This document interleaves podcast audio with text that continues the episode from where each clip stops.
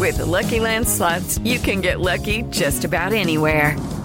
This is your captain speaking. Uh, we've got clear runway and the weather's fine, but we're just going to circle up here a while and uh, get lucky. No, no, nothing like that. It's just these cash prizes add up quick. So I suggest you sit back, keep your tray table upright, and start getting lucky. Play for free at LuckyLandSlots.com. Are you feeling lucky? No purchase necessary. Void where prohibited by law. 18 plus terms and conditions apply. See website for details. Hello, ladies and gentlemen, boys and girls, college football fans across the nation and around the world. This is Tim May with the Tim May Podcast. And Awesome Ward, this is a big time, uh, big time podcast. This is championship week. This is when uh, forget about gold pants. Those are those are passe, as we found out in this COVID nineteen era of college football. It's the rings, man. The the trophies and the rings. Those are what matter most now for the Ohio State Buckeyes. Correct? That's right. Ring season, championship season. Uh, it's certainly been a, a, weird journey to get there, but uh, there'll be some some sense of normalcy for the Buckeyes just to be back uh, in this position. Um, you know, there won't be fans in Indianapolis, which will obviously change things a little bit, but the stakes are high, and these are the games that they they live to play uh, every single year. Um, you know, knock on wood that they get to Saturday, both teams ready to go. Yeah, fourth straight year they're going to be playing in Indianapolis for a chance at the Big Ten championship, going for four in a row. That's that's remarkable by any measure. Yep. You know, whatever the era, whatever the circumstances, and these, of course, are the strangest because Ohio State went five and zero, oh, didn't get to play that coveted sixth game to qualify for the Big Ten championship game. Yet when cooler heads prevailed, they looked and said, "Well, you know what?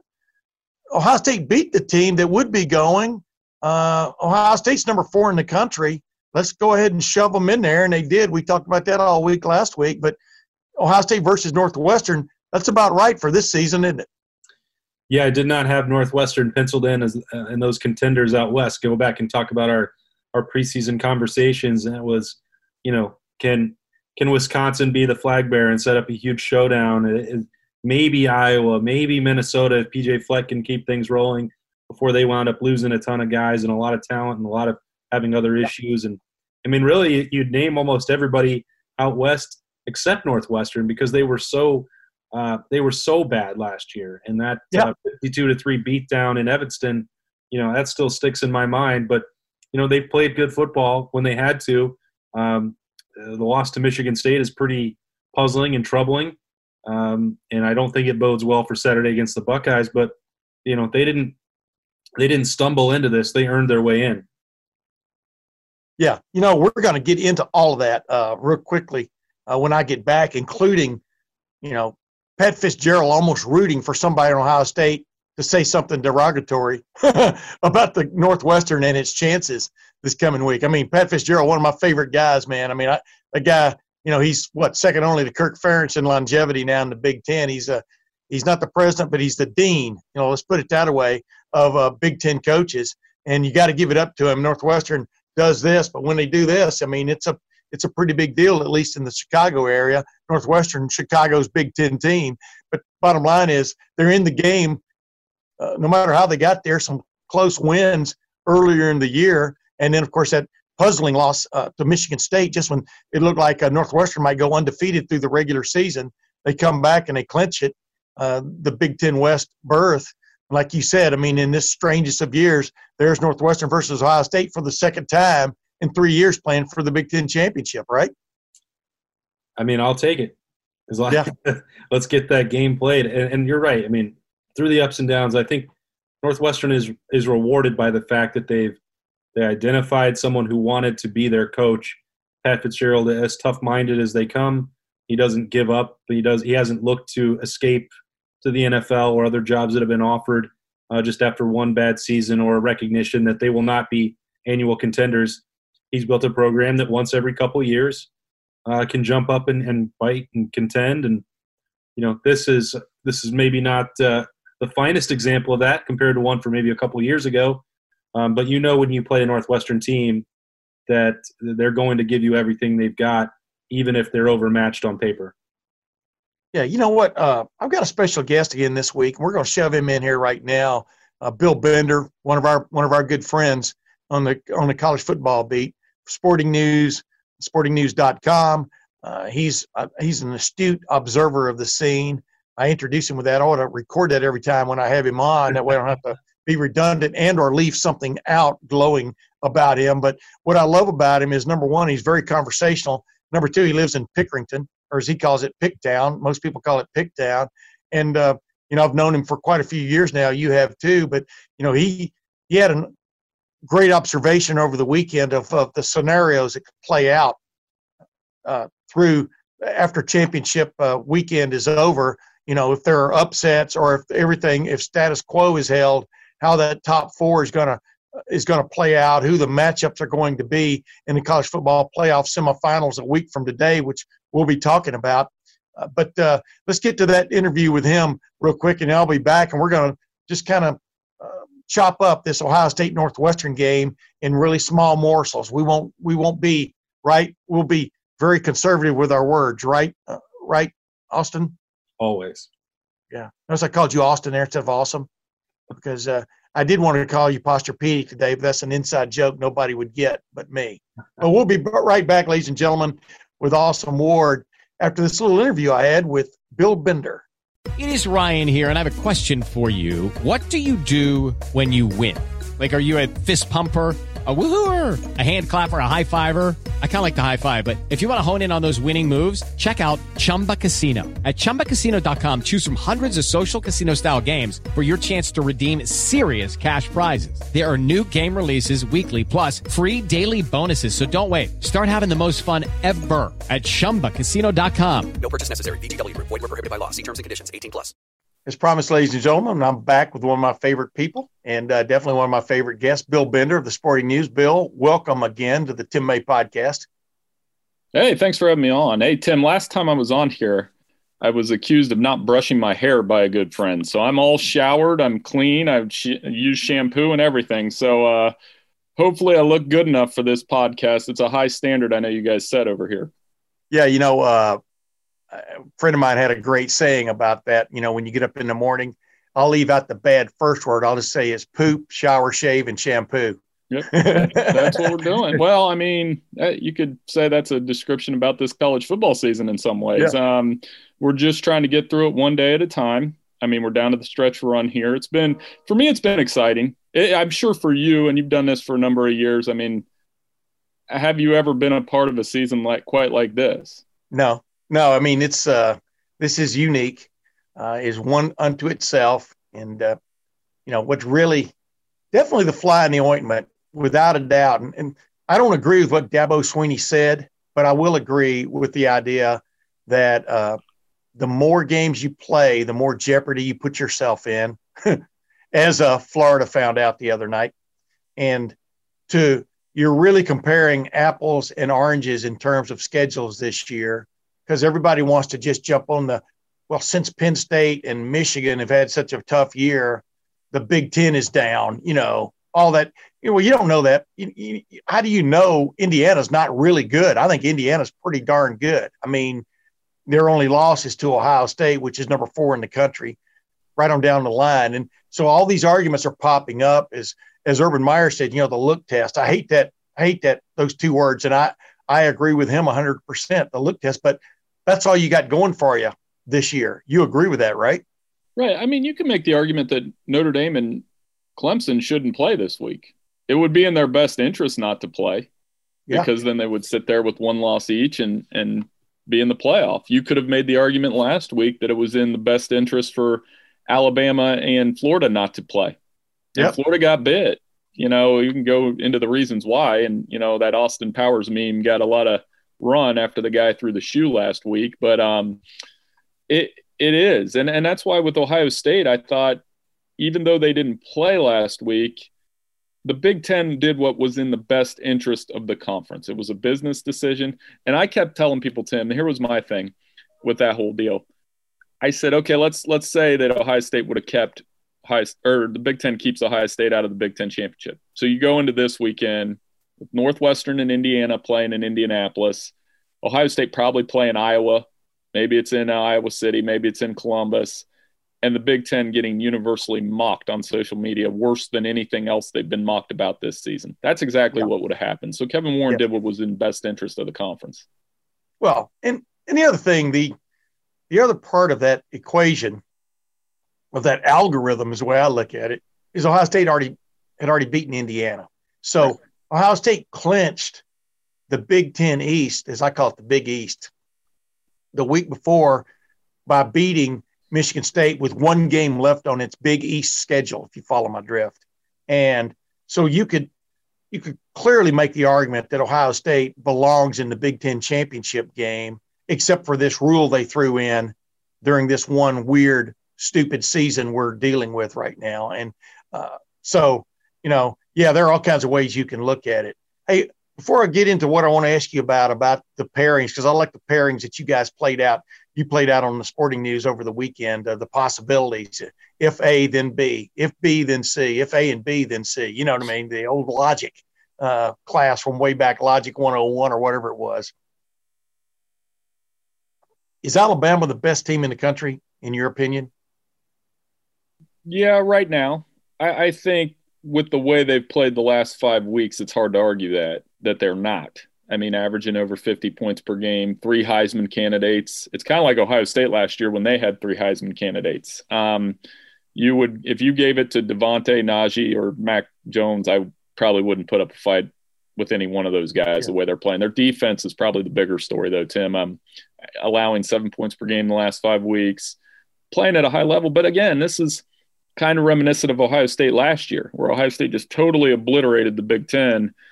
And then you get in that heavyweight fight, and it's a little bit different. And I do think before we, you know, I know we're going to hash out what could happen. Those four teams that are in the top four right now are the heavyweights, and anything can happen when an Alabama plays in Ohio State or a Clemson plays in Alabama. I mean, we've seen that, but as of now, what's on film and what we've seen on TV, Alabama is the best team in the country right now. But that can change. Yeah, and here's the way I judge teams uh, anymore. I mean, I've always judged them like this, but it's more acute, in my opinion, this season. Is the uh, top four, in my opinion, in no particular order, are Alabama, Notre Dame, both undefeated, uh, Clemson, uh, and then Ohio State, which is undefeated. Uh, all four of those teams can run and throw the ball. They can line up and gash you with with their running game. Uh, more so, more so Alabama, Clemson, and uh, Ohio State, I think, than Notre Dame. But still, Notre Dame has a nice offense. I would rate them number four of the offenses. But that's what you got to have. And, and the thing about it is, Alabama hasn't really played a complete team. You know, uh, since since that Ole Miss game, which you know Ole Miss just lit them up, and and these teams all have the ability, including Florida this weekend, to throw the ball which I do believe is Alabama's Achilles, just like it is any big team's Achilles, because that's where the, the fewer defenders are. So, you know, that's just uh, football 101 from Tim A. Yours truly. You can send donations uh, to my uh, uh Medicare uh, fund. But, uh, but I digress. that's why I like all four of these teams. They've all been able to play big time offense when needed this year. And I think that's the big, I don't know, the big difference between them and Texas A&M, which has been kind of spotty with Kellen Mond and those guys. I mean, it's it's I can look at teams and see just like just like we were talking about about the look test, and I can see what I really like in those four teams, which is why I would have them my top four almost no matter what happens this weekend. But of course, you can't do it that way, right? Right. I mean, obviously, you know, Alabama. I think they're the only team that can lose this weekend and still get in for sure.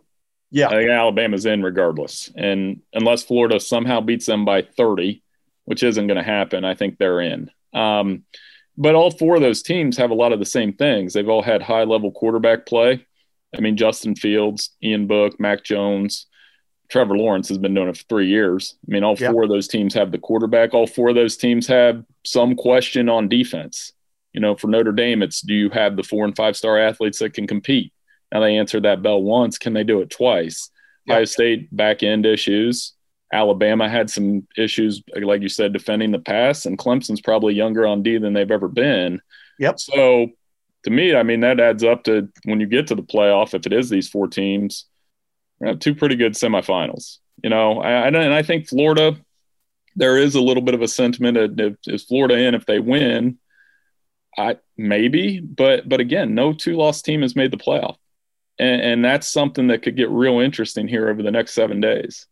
Well, here's the here's the problem for the committee. Number one, you know, we're t- we're uh, recording this on on Monday, drops on Tuesday. The college football playoff rankings come out Tuesday night, so we don't know exactly where Florida is going to plummet or will Florida plummet? You know, the way the committee operates with their SEC, they do have an SEC bent, uh, or at least uh, gives the SEC teams, uh, SEC teams, I think, the benefit of the doubt more often than not.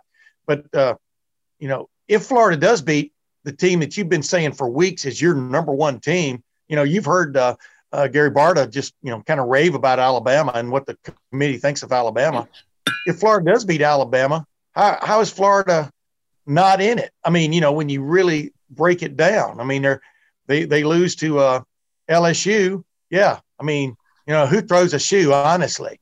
But uh, but how, how are they not in it? But then again, if you're considering them, how is Texas A&M not in it if that all happens?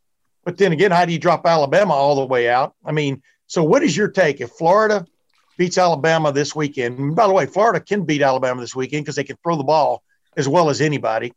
Kyle Trask, and uh, that group of receivers, Trevon Grimes, who for a brief moment in his life was an Ohio State Buckeye.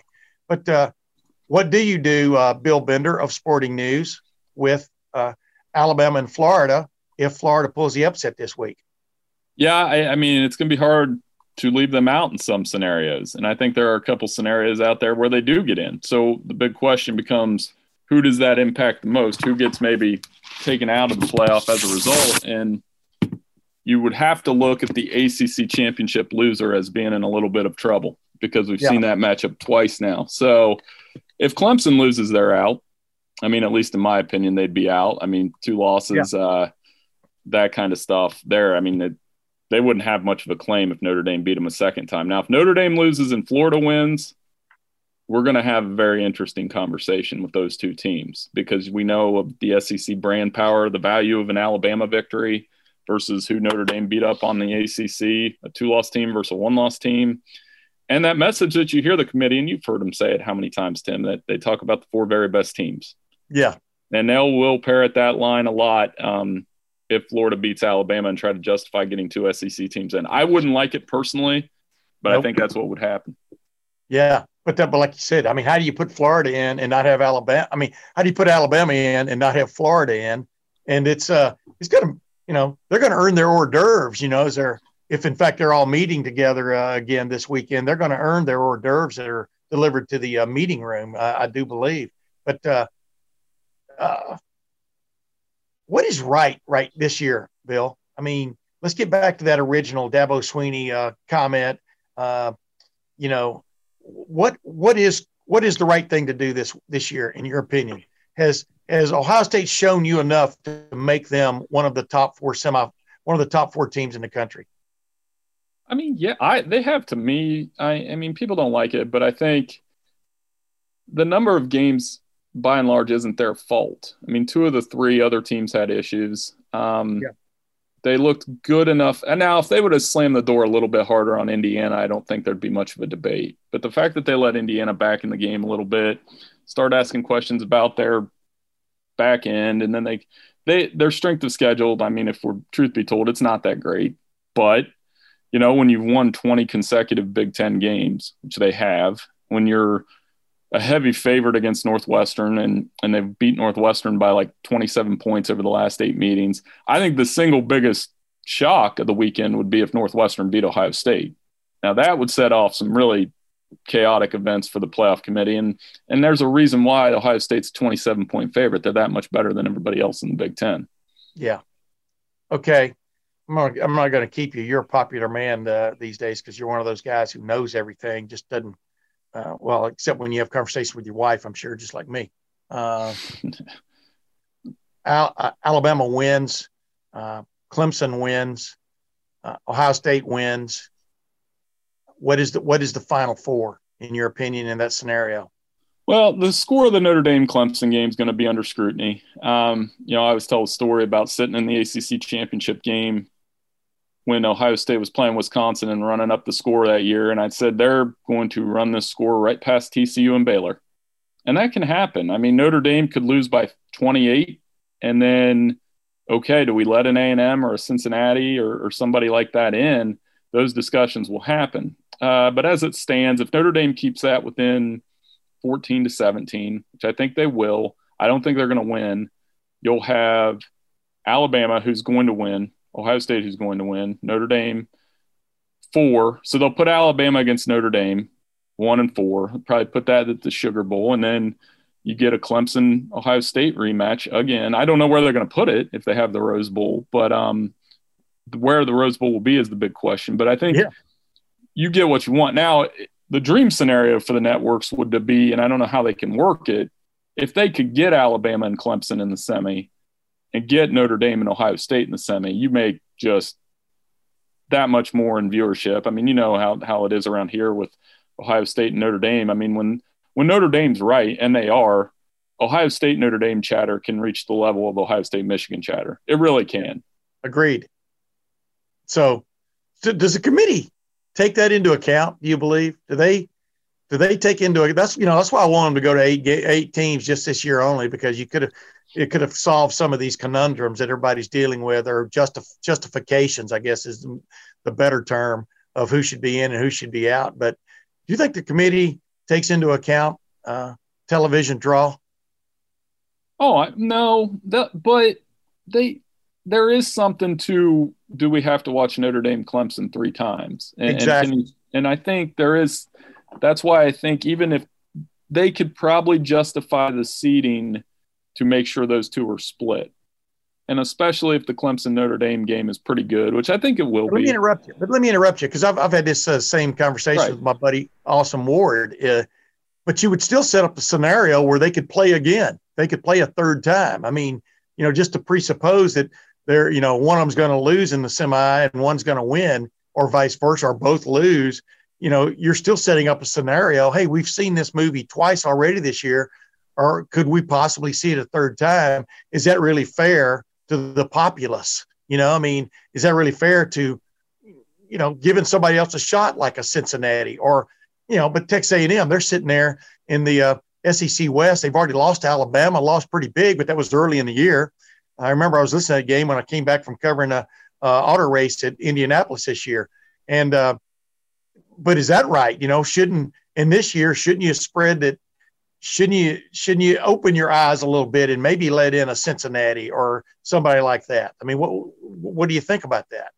Well, I mean that that again would have to if Clemson blows out Notre Dame, that could happen. That could yeah. open up that door. And Clemson has won the last five ACC championship games by 24 and uh, yeah. 24 and a half points. That this is the first ACC championship game in six years worth watching in a lot of ways. Agreed. So I mean, that could happen. You you could open up the door for a Cincinnati. I still don't think Texas A&M has much of a playoff case, in my opinion. Even if they beat Tennessee, I mean, every other team in the field right now can lose to Alabama by 28 points just as well as Texas A&M did. I, they don't have a conference championship. They're not playing for one. They haven't done enough to me to earn that, even though they may slip in. Who knows? Um, Cincinnati has, and, and if Cincinnati's the team to me that's getting overshadowed, but in the big business nature of it all, if the committee's sitting there and Notre Dame loses by 13 to Clemson and Cincinnati's sitting there undefeated, whether it's right or wrong is irrelevant. They're going to pick Notre Dame. Exactly. Because you don't know what you don't know. See, that's the thing. I mean, you can say, well, Cincinnati doesn't play a representative schedule, but you could also argue did Ohio State, except for Indiana, play a representative schedule, you know, of of big time power opponents this year. Yeah, power five by by by title only. You know, in some respects, when it comes to Michigan, uh, well, they didn't play Michigan, but Penn State, et cetera. So yeah, I mean, I, I would, but you're right. It would be hard to leave a, draw like Notre Dame sitting on the bench. You know, that's the other part of it. You know, in a in a year when you definitely want eyeballs on those games. And uh, so let's get right back down to it, and I'll let you go. Who is your coming out of Saturday again? What will be your final four and who where will they play? No, I, I, think we've hashed it out, and I think you know Alabama wins, Ohio State wins. There's not much drama in those games. I think Clemson, Notre Dame, Notre Dame can win that game.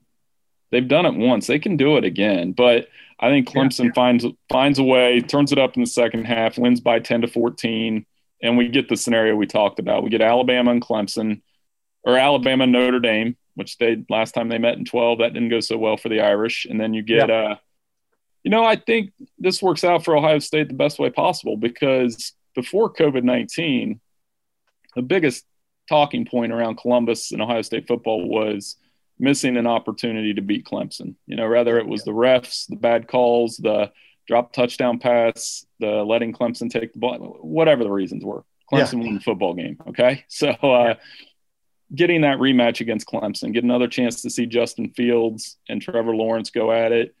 That works out because Dabo, other than, you know, you can make a case that Dabo's is he public enemy one B in Columbus in some ways? The way that he a beats the Buckeyes and B isn't afraid to tweak them either. I mean, you tell me. I'd yeah, say he's I mean, up there.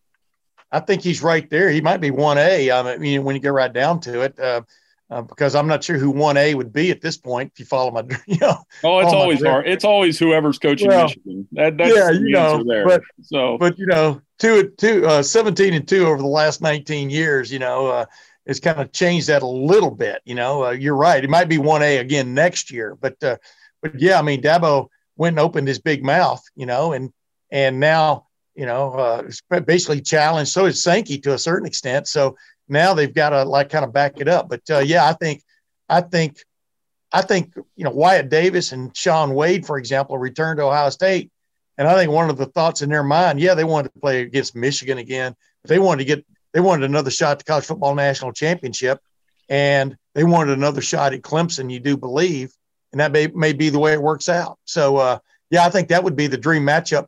You know, I think I think in a lot of people's eyes, you know, take care of this and then go for a national championship. But uh, we'll see. Hey, last thing, does does does Cincinnati deserve to be in the conversation more seriously than it is? Yes, I mean, but I'm a you know I'm a MAC grad, so yeah, I I had this argument with Mike DeCourcy last week. I said if since if they're not going to let Cincinnati in, and they're not going to seriously entertain a team that's beat ranked teams that's played within the confines of their schedule, that's looked pretty good doing it. Um, yeah, Group Five should just do their own playoff. And there are a million, there's million, literally millions of reasons why they won't in terms of TV deals. But I told them, I mean, as a MAC graduate, at some point, this is the only sport where 60 plus teams have zero shot to win a national championship before you even get started. And I'm not yeah. talking about the Power Five schools that can't do it anyway.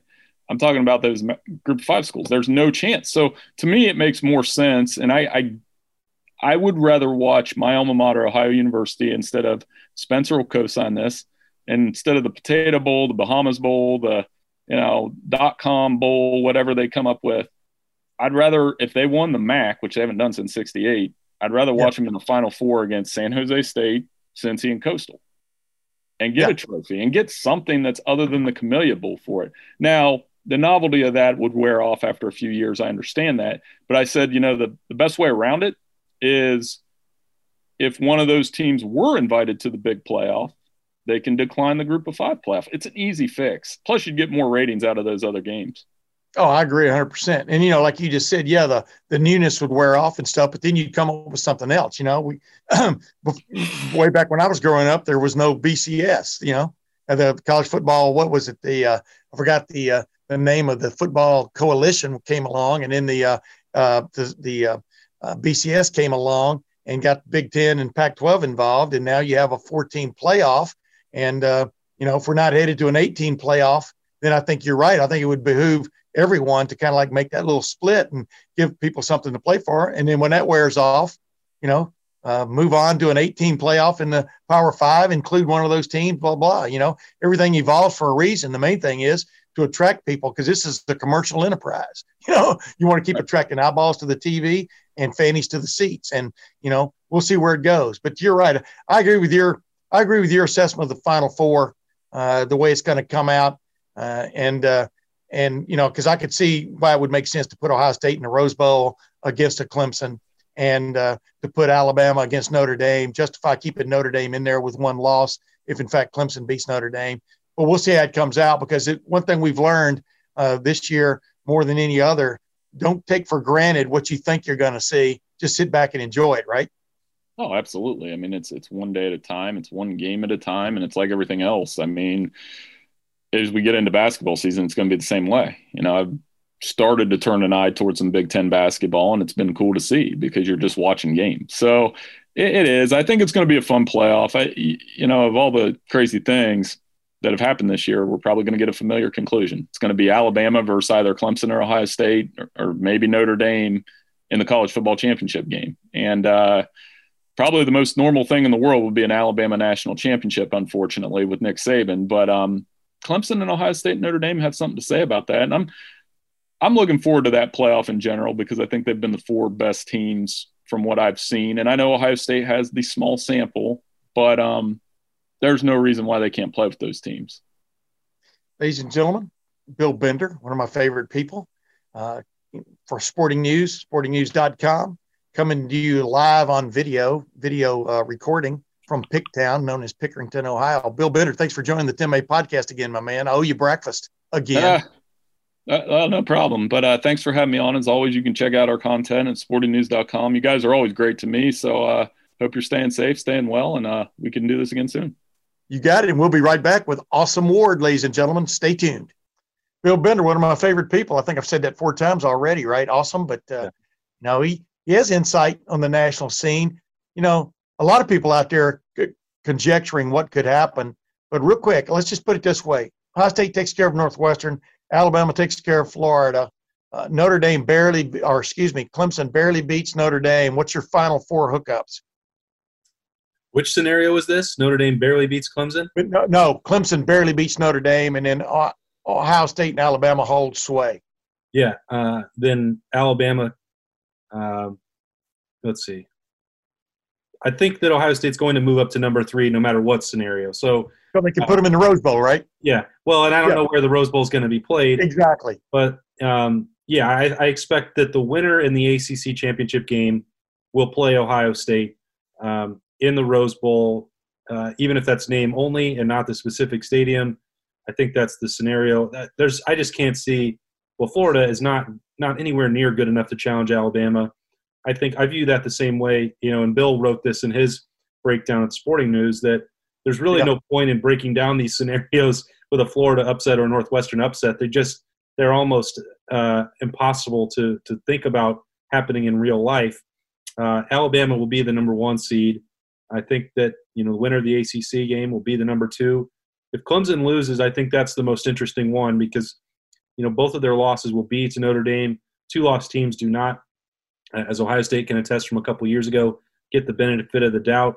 Uh, be interested to see who the number four seed against Alabama is because I don't believe that Texas A&M is deserving, but somebody has to be the four seed. Someone's going to have to play in that game. I think that's the only one that's truly interesting is if Notre Dame, um, you know, handles Clemson twice and this time with Trevor Lawrence, what that would mean for Clemson and, and, and likely missing the field. Well, what bothers me is the way the committee, and ladies and gentlemen, the uh, the newest rankings will come out basically later on tonight. We're recording this. If this drops on a Tuesday morning uh, at LettermenRow.com, our my podcast. But uh, it, they moved Iowa State up to number seven last, I think, I remember correctly, number seven last week ahead of UC. And Iowa State's got two losses. And are they trying to set people up here? Uh, maybe there could be a two-loss team in there, but it might be Iowa State out of the Big 12. Uh, Eh, you know, because they're playing for the Big 12 championship this week against Oklahoma. Yeah, you know, stranger things have happened, haven't they? Yeah, I really think that they they if they don't if they didn't regret that already on Tuesday when that came out, and you look at yeah. the loss that they had to Louisiana, um, you know, putting them ahead of Cincinnati with a chance to stay undefeated uh, this week and get another top 25 win over Tulsa. Um, it, it, didn't do them any good, I think, to move Iowa State ahead unless they were really angling down the road, which doesn't make a lot of sense because they say they don't project forward. Um, you know, I don't know why they would be trying to um, put credibility on a Big 12 championship game that wasn't going to be there on its own merits. And nobody nobody believes that the Big 12 should be in the playoff with both Iowa State and Oklahoma having lost twice. That uh, they've been ruled out for a while with good reason. They are not one of the top four teams in the country. Um, Something's going on yeah. something's going on there. I mean, I, I, I, yeah, I mean, I, you know, personally, it wouldn't bother me to see the Big 12 champion in in the playoff. And uh, that that way you'd have four that way you'd have four Power Five champions in the, well, yeah, four Power Five champions in the playoff. That would that'd be okay, wouldn't it? Well, in this weird year, I think that USC has clearly not looked like a top four team in their wins, but they're right. also undefeated. Uh, and Ryan Day, Ryan Day made this point himself on Sunday, talking about how weird it is to measure style points and the way that games work, and you know that this is the only sport in the world where you're trying to you're not counting solely wins and losses. You're trying to parse how a team won and how effective it was in doing so. Um, you know, we are those of us who have covered college football or followed college football for our whole lives know that that's part of the deal. You know, the beauty pageant and the comparisons of uneven schedules. I, I, I don't believe that USC could beat anybody in the top four. I'm not sure they can beat anybody in the top ten. But if they're undefeated and win the Pac-12, I would much rather personally see that team get the benefit of the doubt ahead of two-loss Big 12 champion, especially if it's Iowa State, given that one uh, really kind of head scratching loss to Louisiana that's on there by 17 points early in the year. Um, Agreed. That's Agreed. Just, that's just me. Yeah, I agree with you 100%. I think the uh, uh, with this with this late start, the, the Pac-12 has gotten short shrift in this thing, and especially an undefeated USC, that would be a draw. That would be a draw. I mean, whether they're deserving or not, that would be a draw. Hey, let's get uh, to the game that matters for Ohio State. I know everybody is just uh, already going, well, you know, like you just said about uh, Florida has no chance against Alabama. Florida does have a chance against Alabama because he can throw the ball. And if you can throw the ball, you've got a shot against Alabama. Uh, Florida's problem is can they stop Alabama? But if you can make it a shootout, hey, anything can happen in a shootout if it gets to the fourth quarter. Uh, that's just my take on that. Yeah, the big thing here is to write off uh, Northwestern. You know, Ohio State. The last I looked was at least a three touchdown favorite, maybe moving closer to four. Isn't that correct, Austin? Yeah, it opened at 20, and that was always destined to go up, especially like they opened the betting for that on Thursday or Friday. The, the matchup is confirmed. And then you got to watch Northwestern struggle for a half with Illinois and really ugly football. Um, so that'll go up. Alabama's will go up uh, because of what you saw. You're talking about Florida being able to throw the football. I think some of this Kyle Trask hype has got a little bit out of control where people were anointing him as the Heisman favorite. And if you can't throw the football on LSU or avoid costly turnovers the way that he had in that game, this particular LSU defense with without really any of their top uh, cornerbacks on the field, yeah. um, I mean, good luck. Alabama's players may have, you know, had some games where they got gashed, most notably Ole Miss, but I would be stunned if they had problems defending Trask in, in Florida on Saturday. Yeah, he did. Yeah, he threw for he threw two interceptions. He also threw two, two touchdown passes and threw for 424 yards. So his problem was the turnovers. Well, that's still, what. Yeah, yeah, and I'm with you 150. percent I think Mac Jones and and DeVonta Smith and those guys, Alabama will hold sway. Uh, but uh, but I just think you whenever you can throw the ball, you have a puncher's chance against anybody.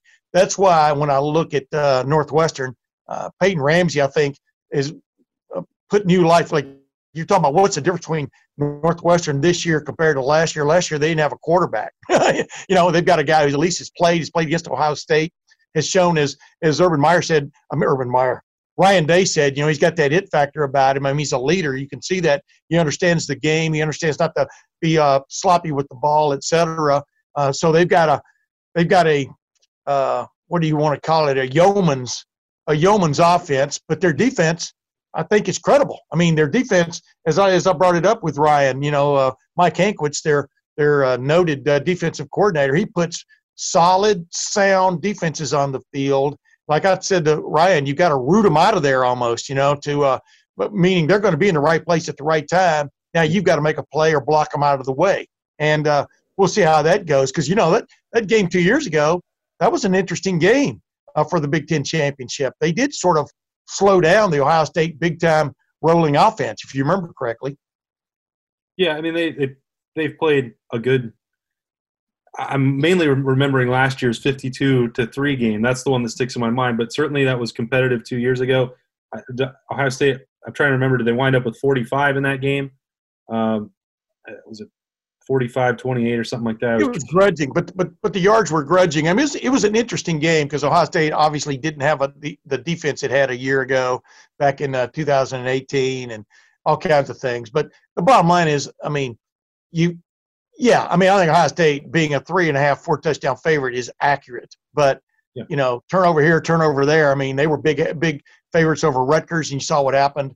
Uh, they were 30 up 35-7 against Indiana, and you saw what happened. And I know I'm not equating any of those teams, but if you have a team that doesn't beat itself, uh, going against a team that maybe be looking ahead, I don't see Ohio State looking ahead, but yeah. you know, there's always that possibility, right? Uh, you could have a game on Saturday. I personally believe Ohio State's going to take care of business. Everybody keeps saying, "Well, are they going to do like 59 to nothing like they did in 14 to leave no doubt they should be in?" I said, anytime you go in trying to duplicate history, you're you're you're doomed in yeah. the sense of you're not going to to maybe do that. But what they need to do is just play that solid, no doubt about it, dominant game. You agree with me on that, don't you? Awesome. Yeah, and I think you know the point is that you know, Northwestern can put together really solid game plans and be fundamentally sound.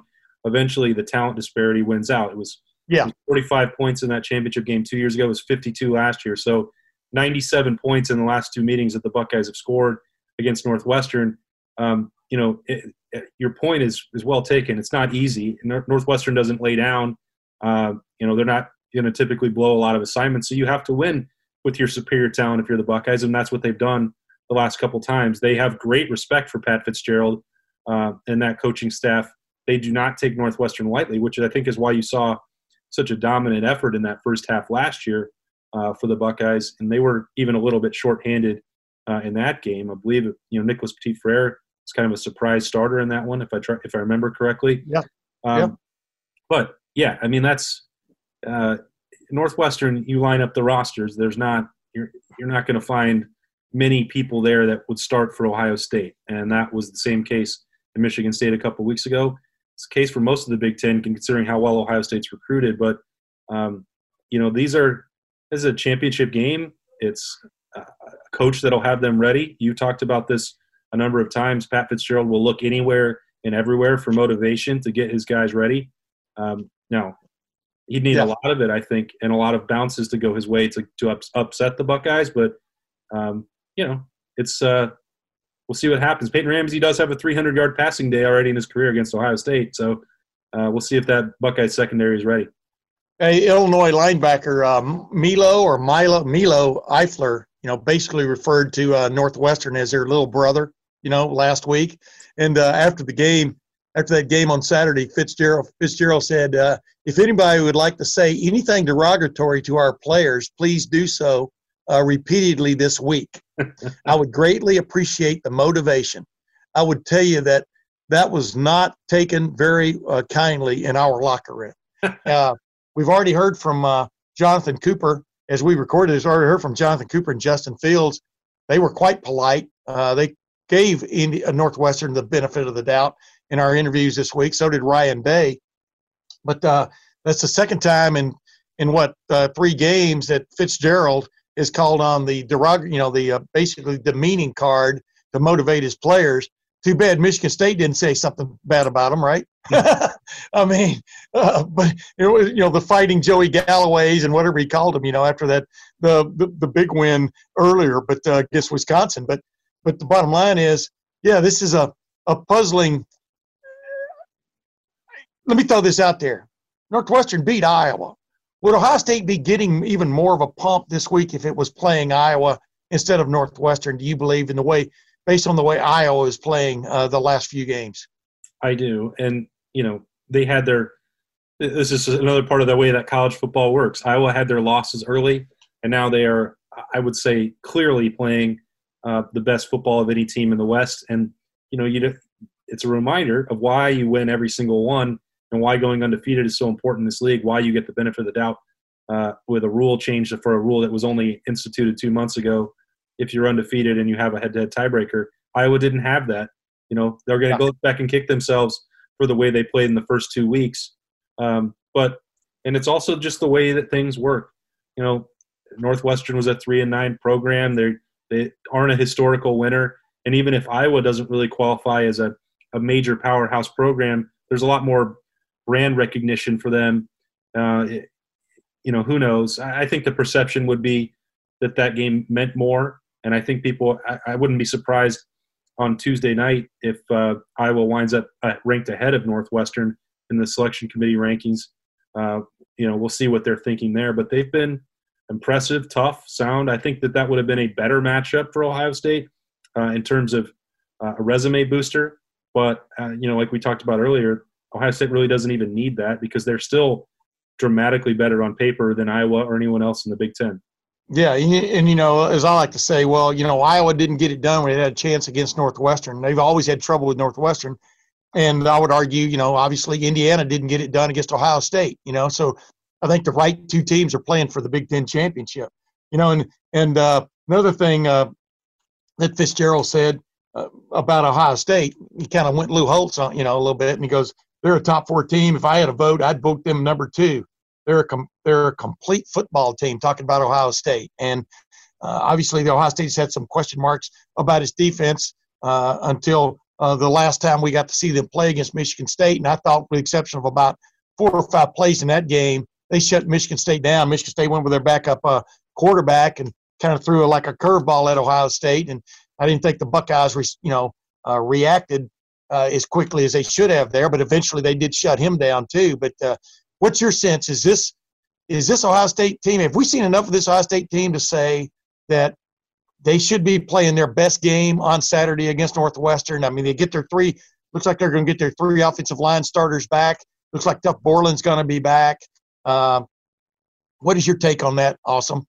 Yeah, it's it's an interesting debate about you know whether Ohio State benefits from having you know, other than COVID issues, they haven't had to deal with a bunch of injuries because they haven't played as many games. So maybe they're fresh, maybe they'll be full strength for this postseason run where other teams might not be. But you know the trade-off for that is they've really not got you know the game reps and experience this year that you would know. I mean they're they're less than half of a full schedule. Uh, young guys that haven't played, even even guys that are starters like Sevyn Banks or, or Marcus Hooker, when we talk about these secondary concerns, they haven't had game opportunities to work all this out. And I think that right. that that's a big deal. Because um, you look at this, I was thinking about, you know, somebody like Trey Sermon, and Spencer had this in a story last week that his yards per game have gone up in all five games, and, and that was capped with the explosive runs against Michigan State. You just you get better, you get more comfortable, you get you know as those reps come. And that's just one position and one guy. Does the offensive line for Ohio State, if it's fully healthy, does it need those reps? Probably not. Those are those guys all know what they're doing. But you know, Harry Miller, this is his first year as a starter. Same for Nicholas Petit Frere. Those guys would be, you know, playing at an even higher level, you would assume, if they got to go through a full year and and dominate. So um, I, I don't mean to be playing at both sides or straddling the fence, but I really think that you could go either way, and it's it's truly a mixed bag on on how this impacts Ohio State because I don't think that they have reached their potential because they haven't had an opportunity to. Yeah, it, they didn't even get spring football, you know, to, to, get some of those things ironed out in their defensive secondary. That's you know, it's you have to learn. You, you know, I've seen this, eh, you know, time in memoriam covering Ohio State as long as I have. I mean, you know, the best, some of the better cornerbacks you've seen play at Ohio State got burned a lot early. Yep. You know, in their career till they moved moved on and got that experience and stuff. You have to know what you can and can't do, what you can and can't get away with. You know, I think I thought Jonathan Cooper the other day uh, summed it up pretty well. You know, there's a big difference. As much as you like to go iron sharp, sharpens iron in practices, one you know ones against ones, etc. There's a big difference in, between going against your friend across the line from you, who you know sees you every day, and he's not gonna he doesn't have that foaming at the mouth kind of approach to you, you know, as opposed to going against a, a, a guy who maybe of slightly lesser ability, but is no friend of yours and, and wants to take your, you know, as a, in essence, wants to take your wallet, you know. I mean, there's a big difference between game reps and uh, practice reps, no matter who you're going against. I, I agree with that 100%, and that's the luxury that this team has not had. But with that said, I think you've seen, if you watch Sevyn Banks play, I think you've seen him improve as this season's gone along. I think Shaun Wade played very well the, the last time you saw him out against Michigan State. Uh, I thought Marcus Hooker played his most uh, disciplined game yet at safety. Those are big, big uh, changes or uh, improvements for this Ohio State defense. And we saw what getting uh, Baron Browning and then they're into the middle even wrote about it. You know, just uh, the fact how disciplined he played in that game with Justin Hilliard stepping into the full time role at that outside linebacker spot. Uh, those were huge moments not just for those players, but for this team, I do believe. And I think there's a good chance you're going to see their best game yet on Saturday night or Saturday, excuse me, Saturday at high noon at Lucas Oil Stadium. You know, uh, that brings up another thing before we go here. I asked uh, Jonathan Cooper uh, at the end of the teleconference the other day. I said, you know, you guys, you guys are playing for your fourth straight Big Ten championship. It's crazy. Uh, and this, these are championships won on the field in a playoff setting, which means a Big Ten championship game. And uh, and I said, what? Why is Ohio State playing for a fourth Big Ten championship? All the things that have happened this year, all the things that have happened the last the previous three years. What what's the common denominator there? And he brought the, the term brotherhood, and I, I agree with him 100. percent It Kind of gave me goosebumps because these guys have found a way. The captains took control of this team. You know, Justin Fields, Jonathan Cooper, uh, those guys. They took control of this team when when times were darkest, when it looked like they weren't going to, you know, ha- have a season. When spring got put off and things like that, they they kept fighting for their season, especially Justin Fields and Jonathan Cooper. And uh, you, I don't know if you agree or not, Posturepedic. By the way, Posturepedic because you got a new mattress today. But uh, but I don't know if you agree or not. Awesome. Uh, uh, this is a special team unto its unto its own, right? Yeah, and I think you know it's that brotherhood, it's that mentality when it combines with a supremely talented group of people. Oh yeah, and you know that that does sort of go without saying. But the reason that there, I believe there's more validity to talking about culture, talking about brotherhood when it comes to the Buckeyes. Well, why doesn't that work for someone like Georgia? Uh, what you know, every year. That's a top five recruiting class and top five roster. Well, you're not seeing them even you know win one championship, let alone let alone four in a row. Um, why is that? Penn State's not that far removed in terms of talent. At least in the Big Ten, they're the closest. What you know, why are they, you know, struggling to get over the hump? Um, well, you see a ton of their players entering entering the transfer portal, and uh, you have puzzling decisions from the coaching staff and misalignment and people that don't seem to want to be part of that. Ohio State hasn't had that issue. Yes, there are occasionally players that leave that it doesn't work out and it's not a good fit for them, but you've never seen 10 or 12 players at one time trying to leave Ohio State or um, you know Shaun Wade and Wyatt Davis were frustrated and ready to opt out. Um, they waited about as long as possible. Where other places in the Big Ten, you saw that happening at the first available opportunity because they, you know, they yep. weren't willing to stick around for that. I think you, look at all these things and it's hard to ever quantify what that means, but there's plenty of evidence for how it shows up on the field based on the actions and results. Yeah, I agree. I mean, this alignment, whatever you want to call it, you know, uh, is is alive and kicking and is quite real. And uh, when you empower uh, when you empower your players like Urban Meyer did, and uh, Ryan Day has followed in pursuit, followed in the same suit uh, of of being the leaders of your team. Take take ownership of your team. It just pays off for you in the long run, and uh, we'll see if it pays off in a fourth straight uh, Big Ten championship. Uh, those have become kind of like gold pants here, right? Uh, you know, uh, maybe not worth as much as they used to be uh, because there's so many in circulation. you know, but we'll see, uh, ladies and gentlemen. We'll be back next week. Uh, awesome. You know, as, as Austin Ward, I gave him his new nickname, Posturepedic, today. That's an inside joke, but I don't care. I like it. Uh, it's great when you have a lot of uh, nicknames. I do believe it means people have an endearment for you. He's also my sous chef, as you well know, as we chop up things and give you this this bouillabaisse every week. Uh, but until next week, uh, awesome. Uh, and for all you fans out there, uh, the Big Ten Championship is on the line. We'll see you then. Step into the world of power, loyalty, and luck. I'm going to make him an offer he can't refuse. With family, cannolis, and spins mean everything. Now, you want to get mixed up in the family business. Introducing The Godfather at Chumbacasino.com. Test your luck in the shadowy world of the Godfather slot. Someday, I will call upon you to do a service for me. Play the Godfather, now at Chumbacasino.com. Welcome to the family. No purchase necessary. VGW Group. Void where prohibited by law. 18 plus. Terms and conditions apply.